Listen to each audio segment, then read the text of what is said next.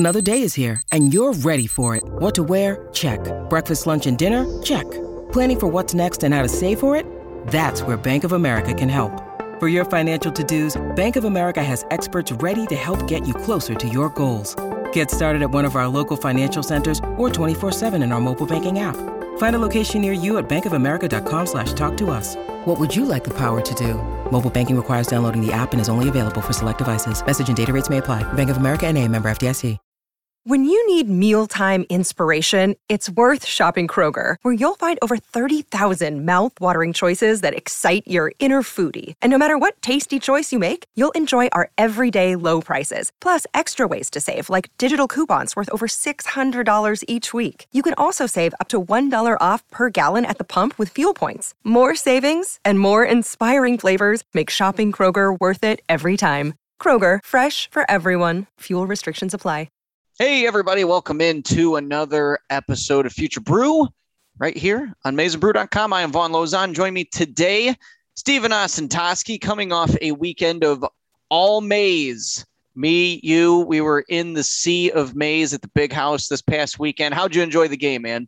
It was great. It was a long day. I got to Ann Arbor mid-afternoon and uh, hung out in the Diag for a bit and then had some Some cousins come by, and it was fun. Got to explore the city, first time in a couple of years for me. And I don't know about you, I was I was pretty impressed with the amount of buy-in on the maize. I, I did not see much blue at all, which is uh, pretty surprising that I think Michigan was able to pull that off. Um, but yeah. uh, but no, man, it was great. It was an electric atmosphere, great weather, not much to complain about, and uh, that's how I like my football Saturdays. yeah, I. I had a great time too. I also did not have a uh, a single complaint. The weather, like you said, was phenomenal. Um, it was just fantastic. I mean, perfect weather for tailgating and the football game. And yeah, I got down there probably a little later than you did, but we we were at Pioneer High School tailgating for a couple hours and then walked over to the Big House. And I was thoroughly happy with the amount of maize that was in the stadium and walking around the stadium before the game too. It was pretty nice to see. It, it was just interesting to me. Um, my dad who actually caught a t-shirt from the t-shirt cannon, and uh, the t-shirt was white. Wow. That was like the, yeah. That was like the one interesting thing that, uh, that, that I thought of was, man, we got the maize out and they're tossing white t-shirts. What's, what's going on here, man? Like, That's I don't crazy. know. Maybe, maybe they thought enough maize was in there already, and they just wanted some uh, something different there. But uh, but yeah, my dad one hand snagged this T-shirt with his left hand. Nice. Reeled stole, it in. Stole it from some kid, right? He's well.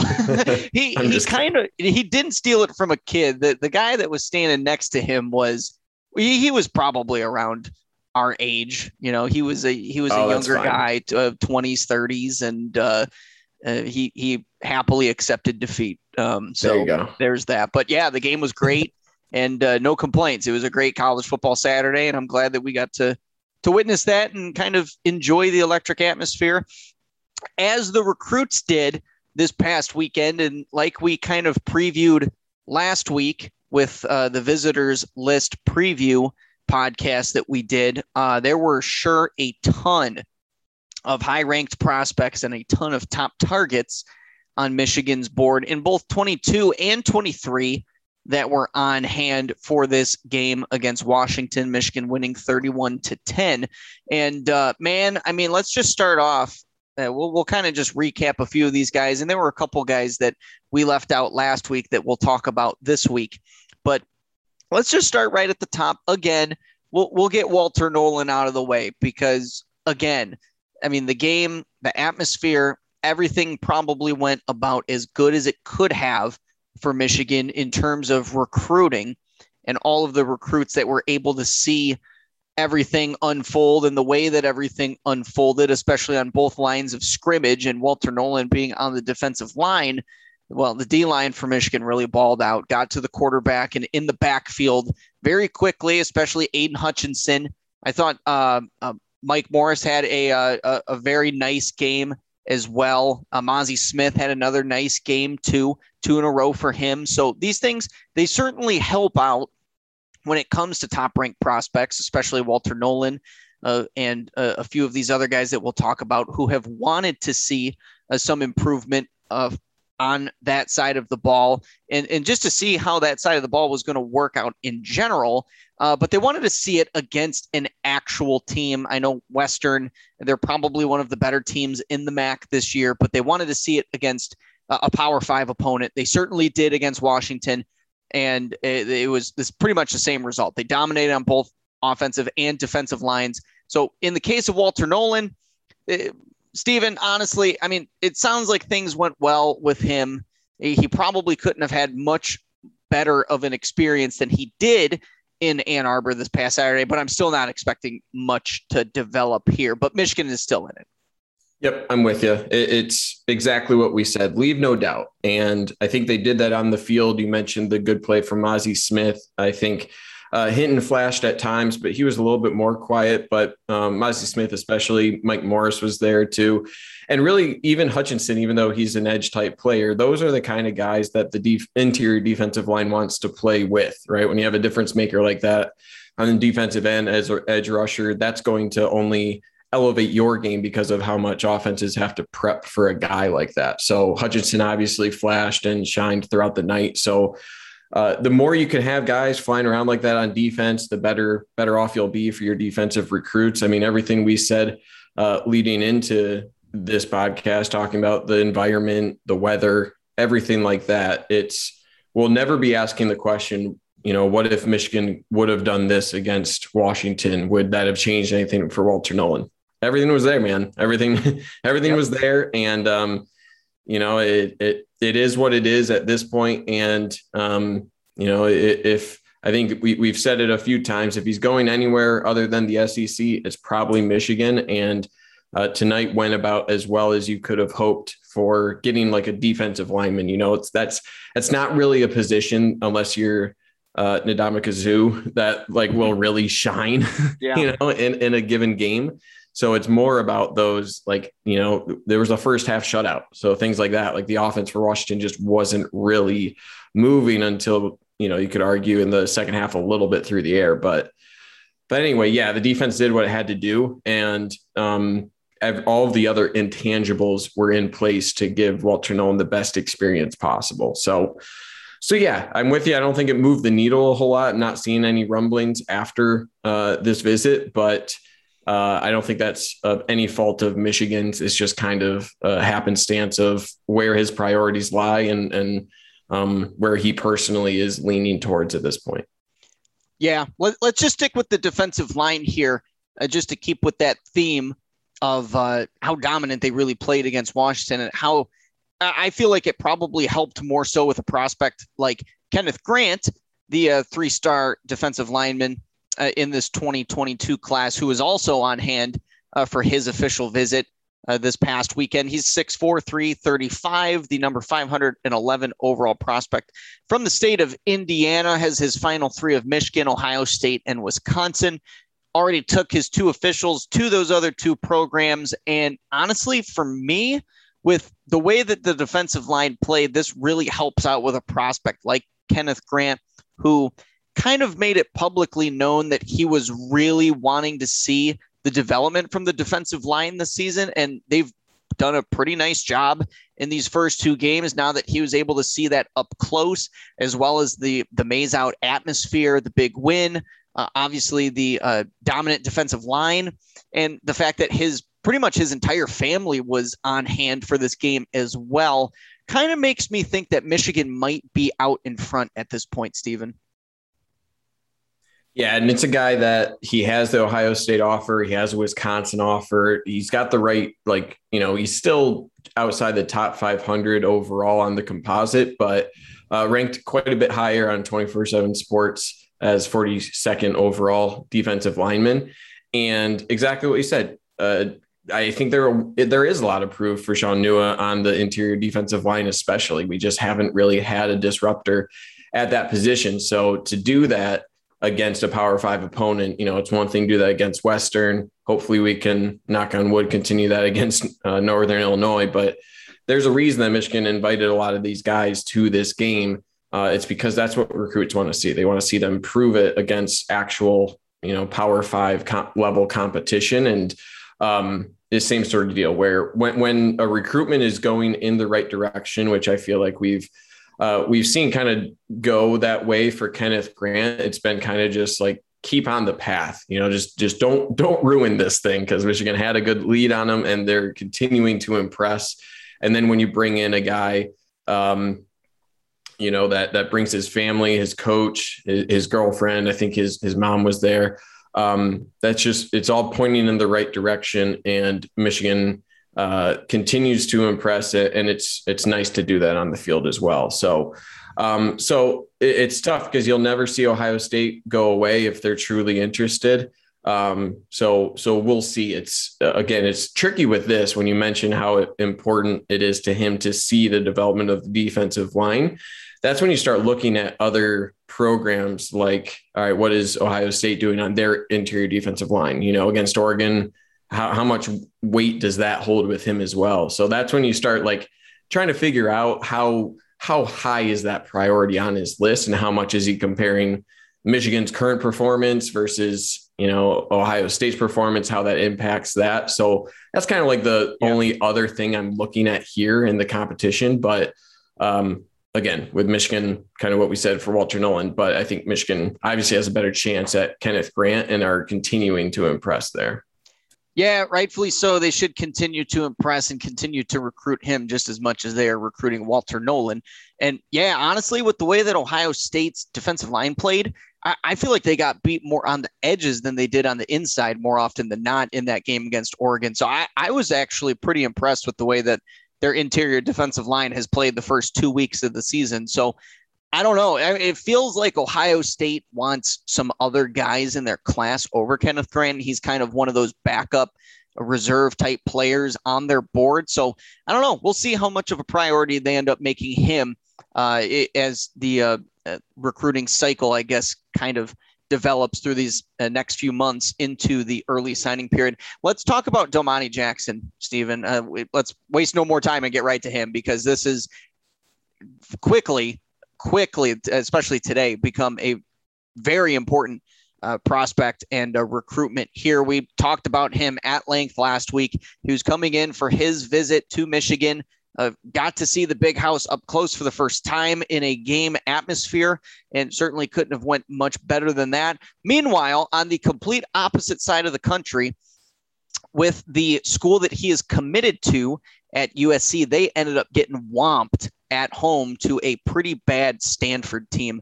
And today, Monday, uh, the thirteenth, we are recording this today, Clay Helton got fired. So he is no longer the head coach at U S C. Coincidentally enough, Domani's position coach, Dante Williams, is now the interim head coach as they go through their process of getting a new head coach uh, at U S C. So, Stephen, I don't know, man, with, with U S C losing and the new head coach, Uh, whoever that ends up being, that new head coach is going to have to do some very quick work on this twenty-two class. Um, it, and, and just with the, honestly, just the bad showing from the defensive backs over the first couple games from U S C. It just it, it hasn't really been that pretty uh, for the Trojans over there. I, I feel like this uh, is definitely more achievable than originally thought for Michigan. What, what's your take on this recruitment now that Clay Helton is out and Michigan got to show him probably the best time imaginable uh, on Saturday? I'll start this with a joke that me and my buddies do, me and my wife do, whenever something looks kind of inevitable, right? That, oh, this isn't going to happen, whatever. And then there's a sliver of a chance. What we'll do, I'll, I'll look at someone and then I'll make this, pardon my my uh, noise here, but I'll go, re. And it's just a door opening up a little bit. I'll pretend yes. like I'm opening a doorknob, and that's it. And that's what this is, man. I know we talked about last week how for both Walter Nolan and Domani Jackson, it was kind of like, yeah, this is a long shot. And how things went in Ann Arbor, as we were discussing with Walter Nolan, couldn't have gone much better. It seems like that's the case for Domani Jackson in terms of that experience. You could not pick a better night game for Domani Jackson. Say, you know, he was hanging out with the team after at after he was in Ann Arbor at the big house, goes back to his hotel room. Those West Coast games go until like what, two a.m. or something. Um, turns on that game and he's watching U S C just getting kind of boat raced by Stanford, a team yeah. that should not be doing that. And then one day after that, you know, as he's on his way back uh, to California, that head coach that's been recruiting him really hard gets fired. So like to have that happen in the same weekend when things go really well in Ann Arbor, things are falling apart in U S C, head coach gone. Um, I mean, this is, you know, we were saying it for Walter Nolan, where it's like, you can't do anything more. The stars couldn't align anymore for Domani Jackson to have a potential to join Michigan. Um, there's literally not more that can, that Michigan could have done. And that could have happened in the college football world to get him in Ann Arbor as the class of twenty twenty-two. So like, again, it's a thing where if he's going to U S C now, he was never going anywhere else because things are up in arms. Now, sure, you did mention whoever's the next guy at U S C, he's going to have to step up big. Um, the only positive you could potentially see is because of the new regime, maybe some guys will transfer out and there could be additional playing time early for Domani Jackson. I don't think that matters because I think he'll be an instant impact player wherever he goes. Yeah. But that's the only thing, right? If if it's the program that he really wants to go to, kind of like a J J. McCarthy type deal, right? Where it's, I'm coming to the university, not the coach. Um, that's the only way that Domani Jackson still goes there because everything else is the SpongeBob meme where everything's on fire and there's like just everyone just running around with their heads cut off. Like, that's it. That's it. So like, yeah. again, what else, what else can happen to make Ann Arbor look more favorable in this weekend? You lay out that blueprint and that is what we got, like just verbatim. So, so yeah, man, um, I don't know what else needs to happen if it was ever going to happen. Um, you know, Michigan did all they could and the football world did all they could this weekend.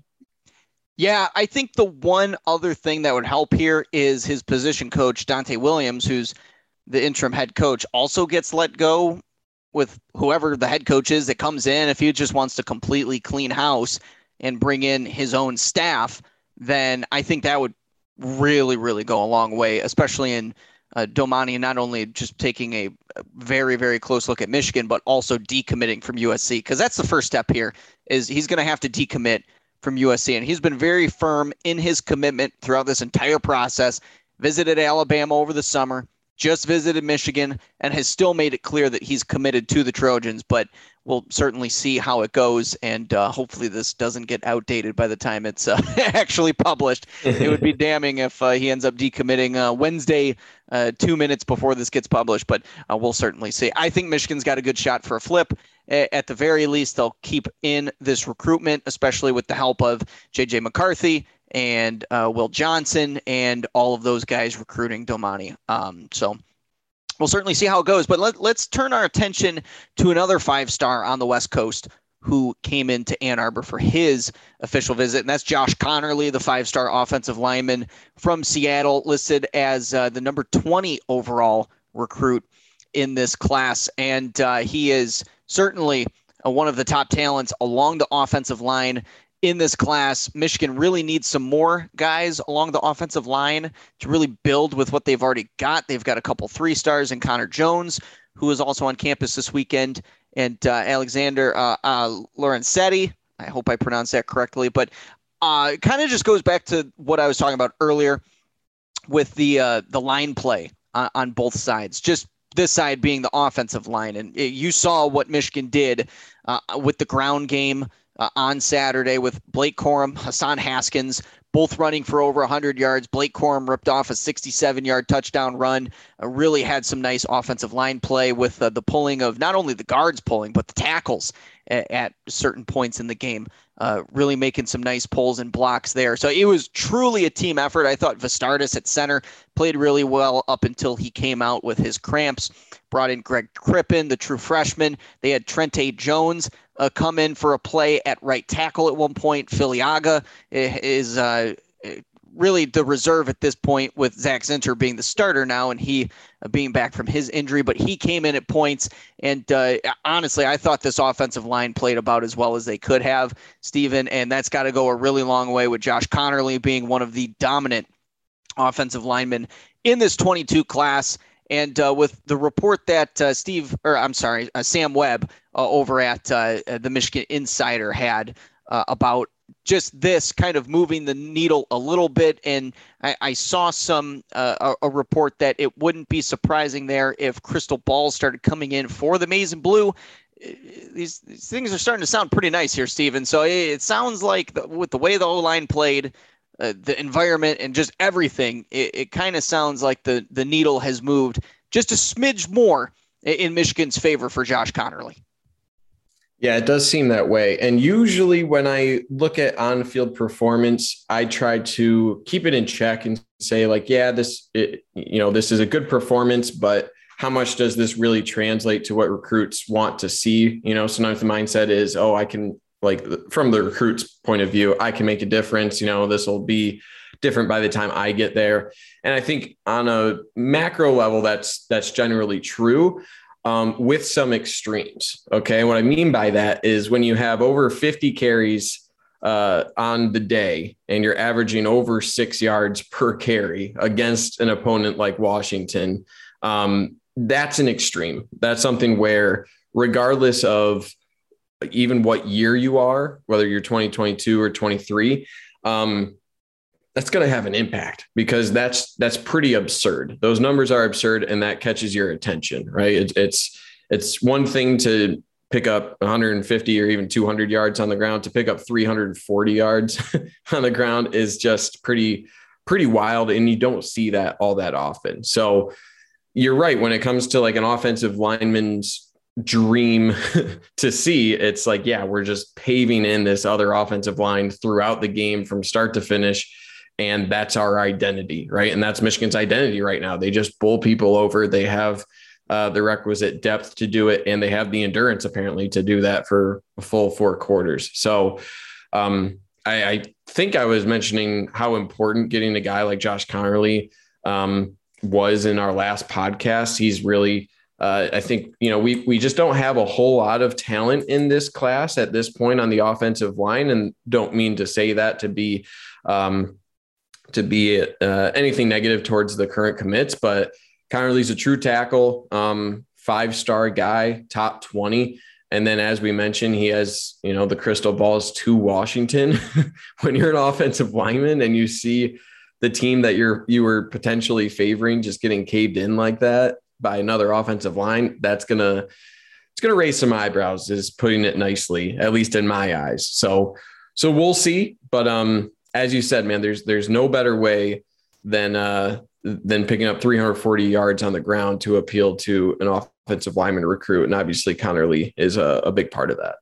Yeah. I want to emphasize what you said too. I mean, no disrespect to the two other guys who are committed to this class, but kind of goes back to what I was saying last week with the two guys that are currently committed with Connor Jones and Lauren Setti. These guys are developmental prospects. And Josh Conerly is just one of those guys that could really have a Cesar Ruiz type role where you get him in some games his freshman season and then his sophomore year, boom, he's off. He's he's a starter wherever, whether it's left tackle, right tackle, somewhere on the interior. I mean, he's going to be an early starter uh, in his career early on, wherever he goes, whether it be Michigan, whether it be Washington, Oregon, wherever he ends up going, he's going to start early and often. So he's just that type of talent. The two guys that Michigan's got, they could end up being really nice players down the road, but they're not instant impact guys. Josh Conerly is. So he's certainly a very important player, uh, prospect in this twenty-two class for Michigan, and uh, uh, clearly why all of these schools, Washington, Alabama, Oregon, Texas, Oklahoma, why they're all courting him for his services. So very important player. Well, and it sounds like good news uh, for this recruitment with just the way that things went this past weekend. And we'll see if uh, he shuts down his recruitment at any point soon, but uh, he, he certainly uh, left Ann Arbor impressed is what it sounds like. So let's move on to the last couple guys here in the twenty-two class, and then we'll go to a couple guys in twenty-three. Let's start with Amorion Walker, and we talked about him last week too.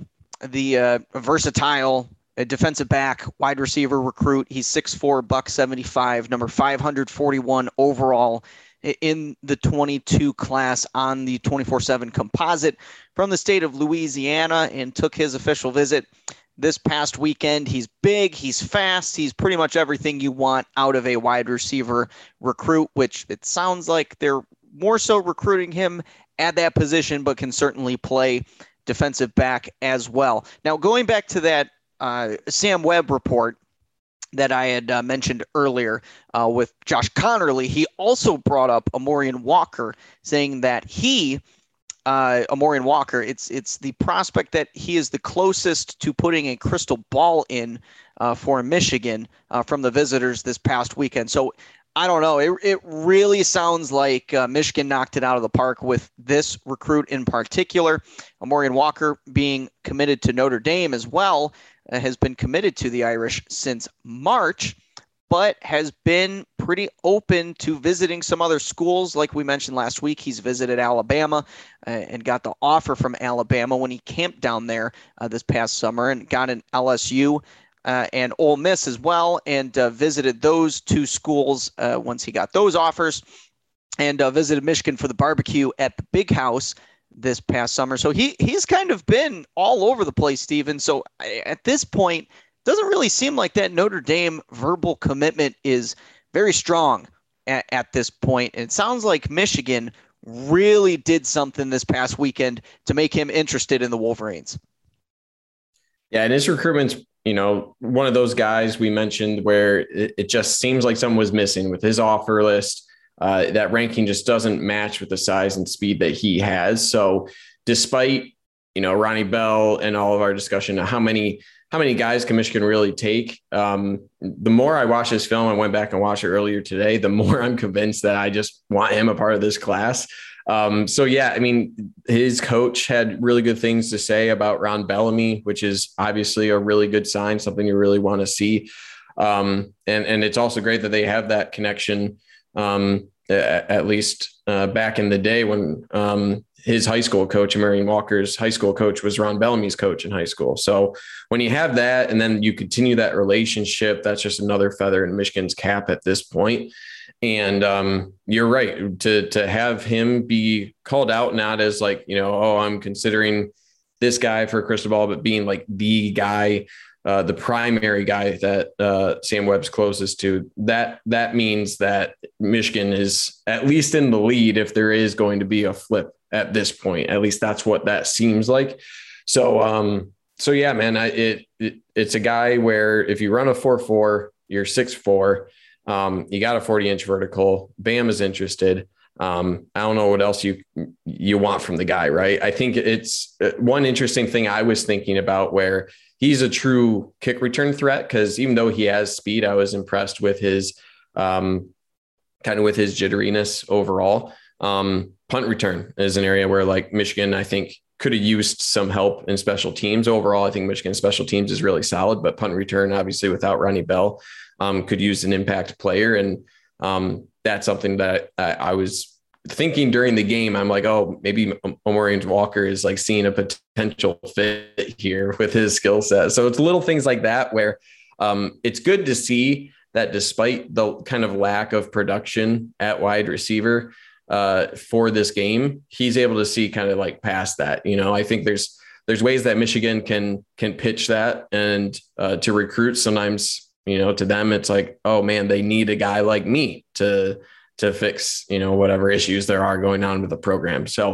um, I'm not too worried about that. And obviously, whatever Michigan did, if if he's trending towards Michigan in, in this strong of a nature as it seems, then, um, you know, they, they're able to to get past all of that pretty well. So so I'm excited. And and the more I watch this film, the more I'm uh, more I'm on board with uh, with hopefully pulling him away from the Irish.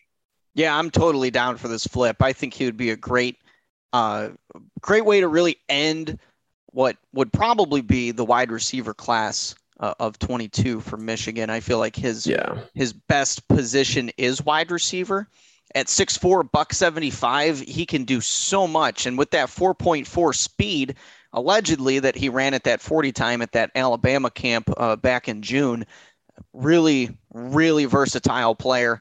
And someone that I'm also very personally excited about if he would Uh, flip and uh, commit to Michigan. Let's move on to our final prospect in the twenty-two class, and then we'll move on to twenty-three. And that's Damani Dent. We did not talk about him last week, but also quietly becoming a very important prospect on the big board for Michigan in this twenty-two class. He is a, a six foot, one hundred seventy-five pound safety. He is not highly ranked whatsoever, uh, but he is number one thousand four hundred seventy-six on the composite uh, from the city of Jacksonville in Florida. Obviously, that is George Hilo territory, so they're certainly going to make him a priority if he's from that area. Was recently offered by Oregon and Pitt, which is kind of what made him back off that verbal pledge that he had to Akron, and uh, Michigan also getting in on the offer there. And after his official visit this past weekend,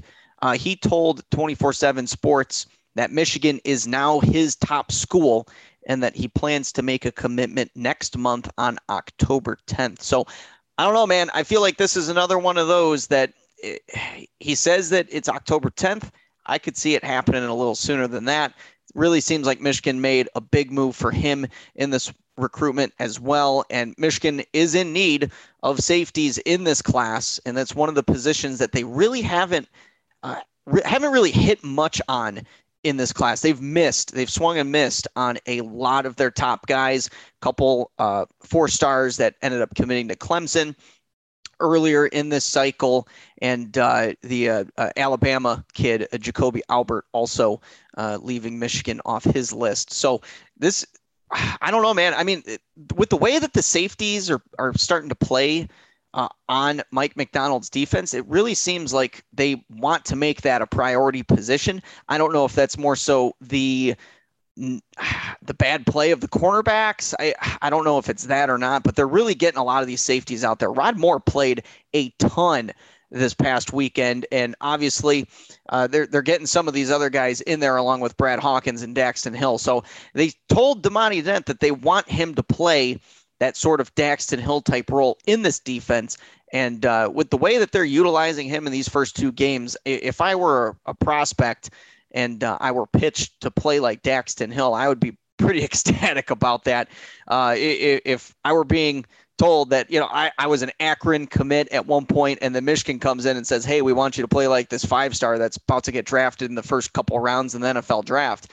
I don't know, man. I, I feel like I would shut shut down my recruitment right there and then. What would you do? I mean, this is this is just uh, a, a prime opportunity for this recruit who um, really didn't have much of a recruitment up until uh, the last few months when he got the uh, the Oregon, Michigan, and Pitt offer, and uh, things quickly turned around there. So I don't know. It seems like this is another recruitment that Michigan leads in, and uh, I want to get your thoughts on uh, this prospect, and then we'll move on.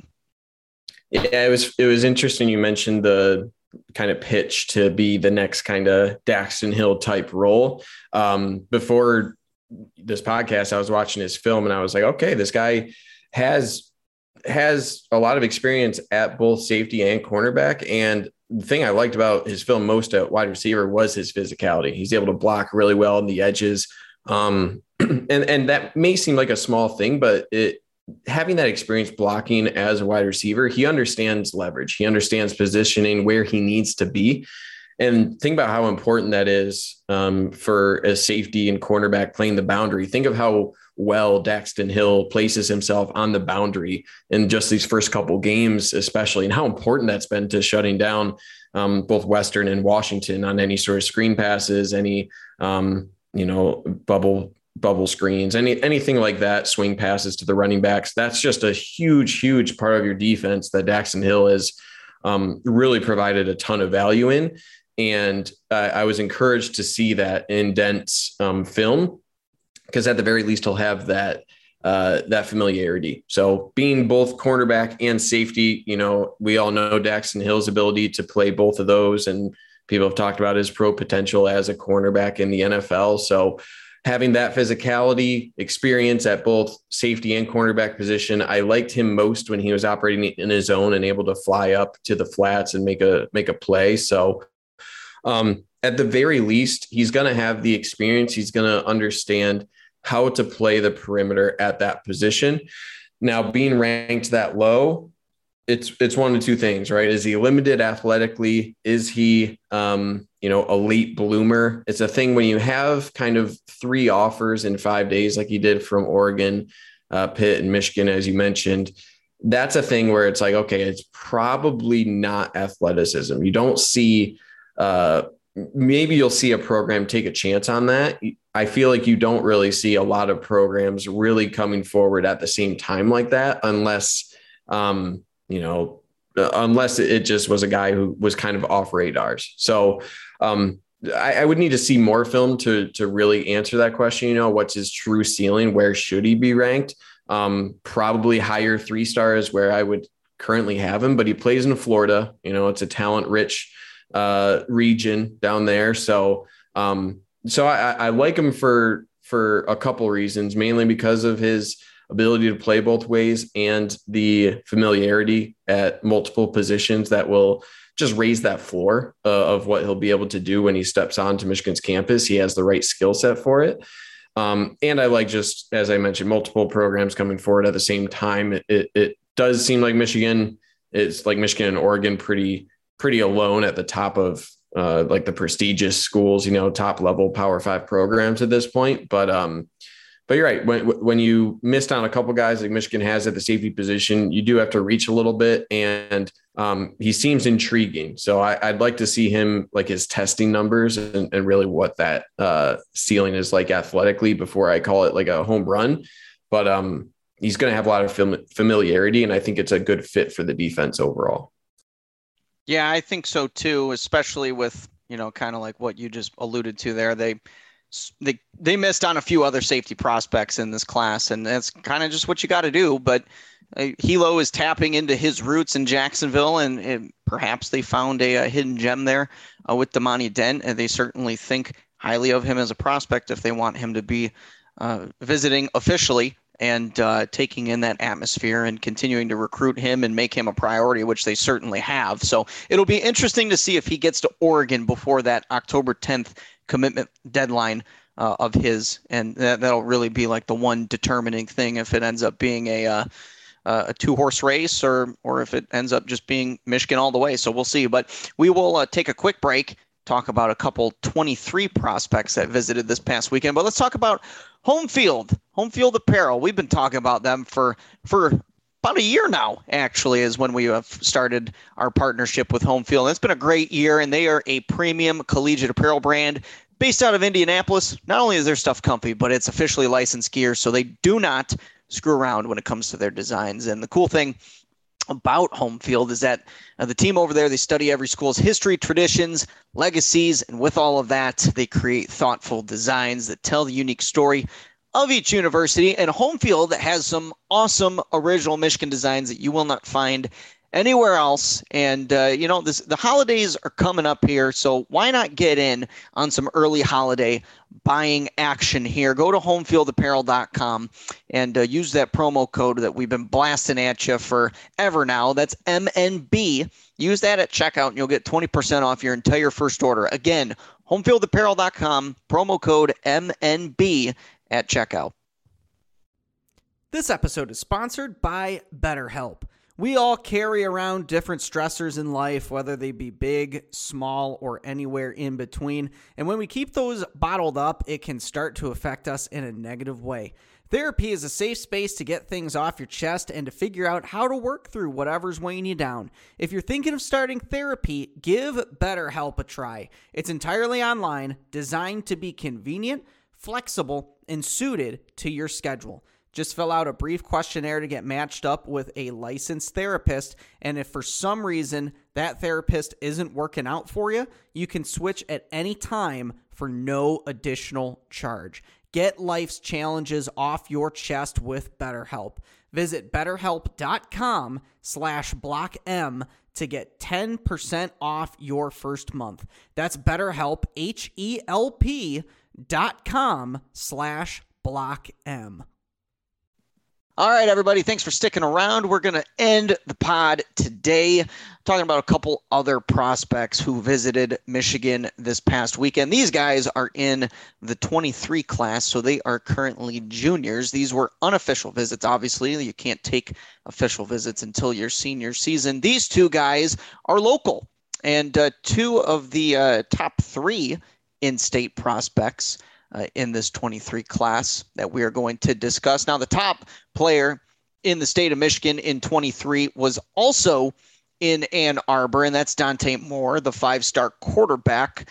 Uh, but we are going to talk about a couple other guys. Both, one of them is on offensive line, one of them is on defensive line. Let's talk about the defensive lineman first, and that's Jalen Thompson.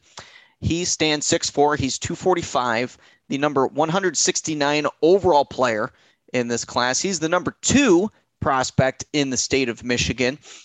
And uh, I got to talk with him uh, after that visit, Stephen, and he said that it was a fun, very positive atmosphere. He got treated like family, got to speak with Coach Sean Nua and to hang out with a few other prospects. He said that it was fun and that they were bonding, had a good time, and uh, got to see some of his former teammates at the next level. And he told me that he will more than likely visit Michigan again uh, this season. So I don't know. It, it's uh, one of those things. It, these twenty-three guys, obviously, it's going to take some time to really get their recruitments going.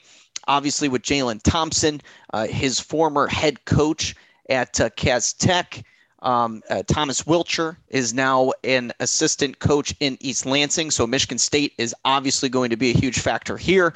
But again, just one of those small things here that early on in these recruitments can really go a long way down the road. And it really seems like he's fortified his uh, relationship with Coach Sean Nua, and hopefully uh, will continue to do that with him, some of the other players, and some of the other defensive coaches like Mike McDonald as well down the road. So uh, just another solid visit for Jalen Thompson. Hopefully, uh, for Michigan's sake, he's able to visit for another game later this season.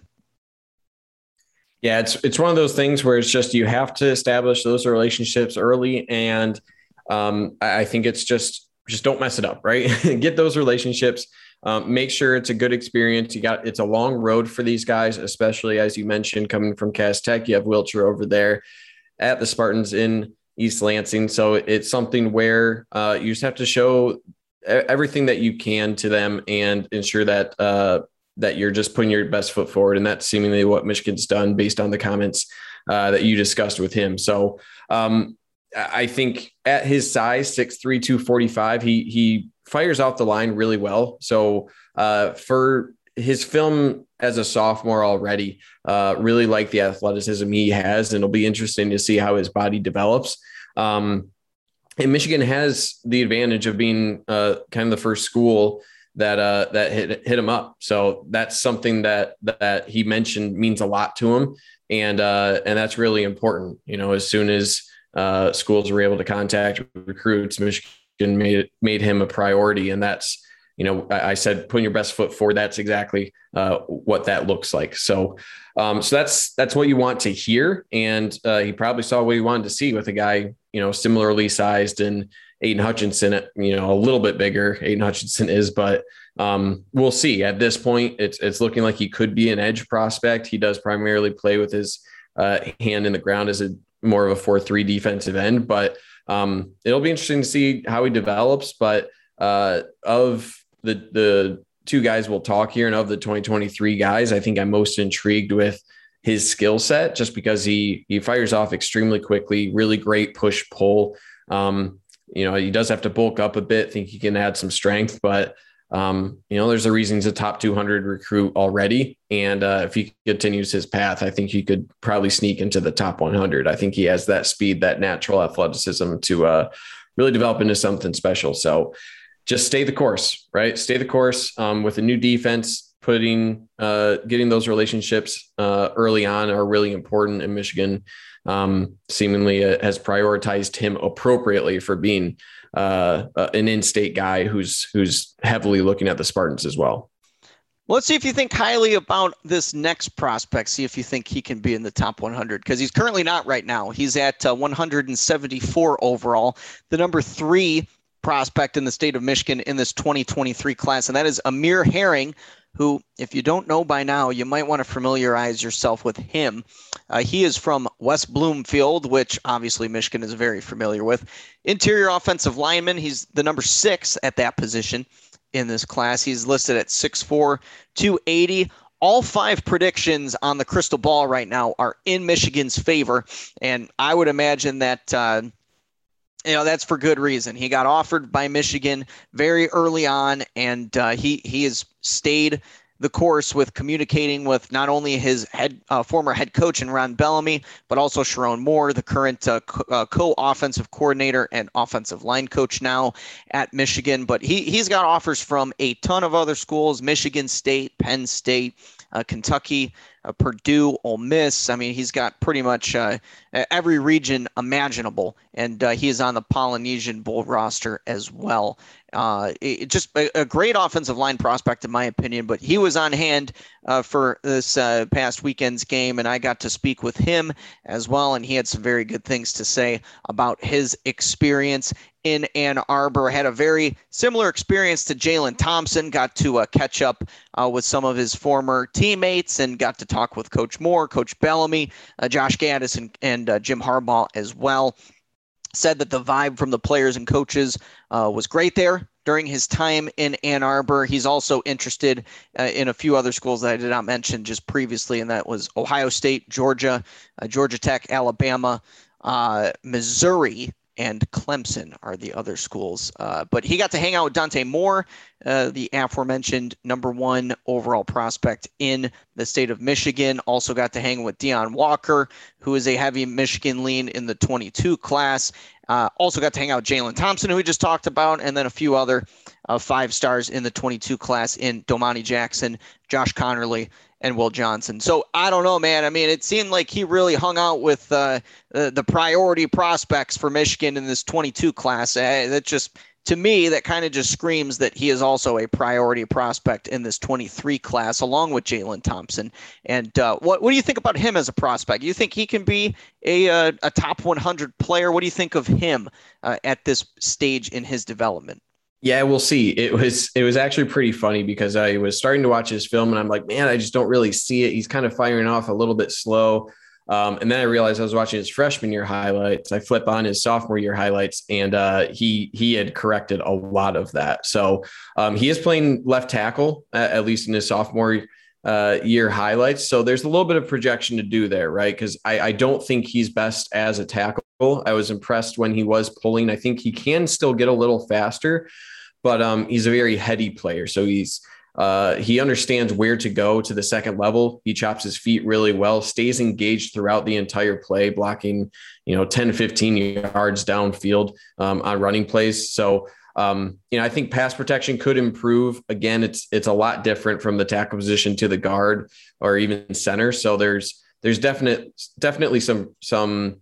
Uh, speculation that you have to do on a guy like this, where it's obvious he's he's a really solid talent, so they're playing him at tackle for a reason. But I think there's still some work to do, um, or at least some some projection to do on how he'll he'll look on the interior. But uh, at this point, run mauling is all there. Um, there's some screen passes he can get out on and uh, get into the second level. He keeps his head up and he understands um, where he needs to be. So he's a very heady player. He seems intelligent. Um, and for the interior offensive line, that's, that's a big thing you need as well, especially at center, which I think he could be down the line. So, so yeah, I, I don't know if he's top, uh, top one hundred level. Um, I don't know if I see that level of athleticism, to be honest, but, um, I, th- I think he's for sure a, like a coveted four-star prospect. Um, and I, I think with the amount of improvement I saw from his freshman year to his sophomore film, um, I'm really interested to see how he develops further, right? Because there were a lot of things in terms of technique, hand placement, um, just firing out of uh, out of his stance that um, I saw he really needed to improve upon, and he he did those things. So, um, you know, if he continues to develop athletically, uh, then you know, who am I to say he can't be one hundred? You know, I'm just a guy, and, and uh, he's on a good path from what I've seen in just one year. And he's got, you know, a couple seasons here to refine his skill set. So Um, again, another another reason why Michigan's approach in the run game and their performance in executing that will uh, pay dividends. You know, I think maybe a little bit less so for a twenty twenty-three guy uh, than a twenty twenty-two guy. But, um, you know, I think it's I, I think it's silly to think that it wouldn't be uh, it, it wouldn't have some impact. It's just a matter of how much. So. So, yeah, I, I think I'm still a little bit higher on uh, on Jalen Thompson at this point.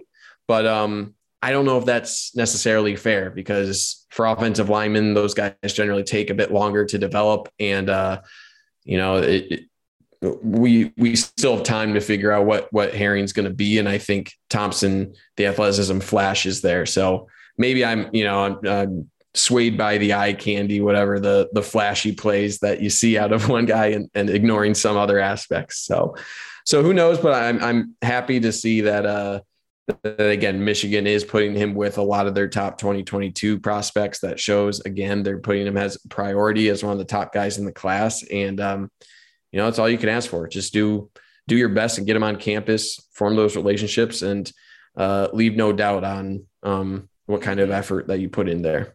Yeah, I, I think so, too. And John Simmons has said this on the podcast before as well.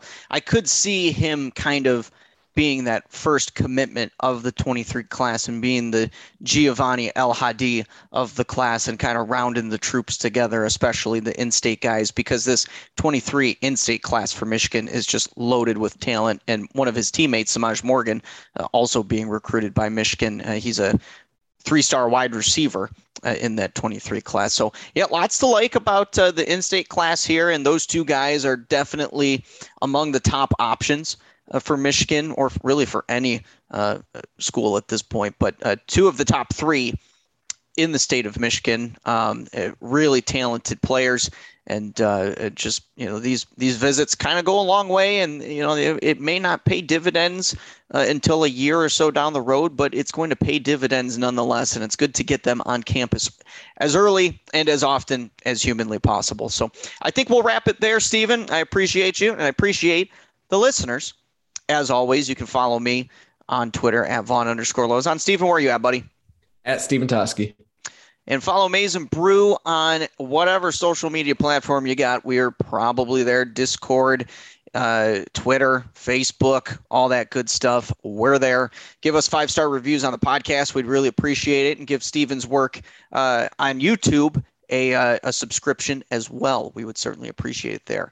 Uh, for Stephen Ostentosky, I'm Vaughn Lozon. We'll catch you guys next week. Go Blue. All right, dude. Thanks a lot. Yeah, man. Thanks. Have a good one. Take it easy. You too. All right. Bye. Bye.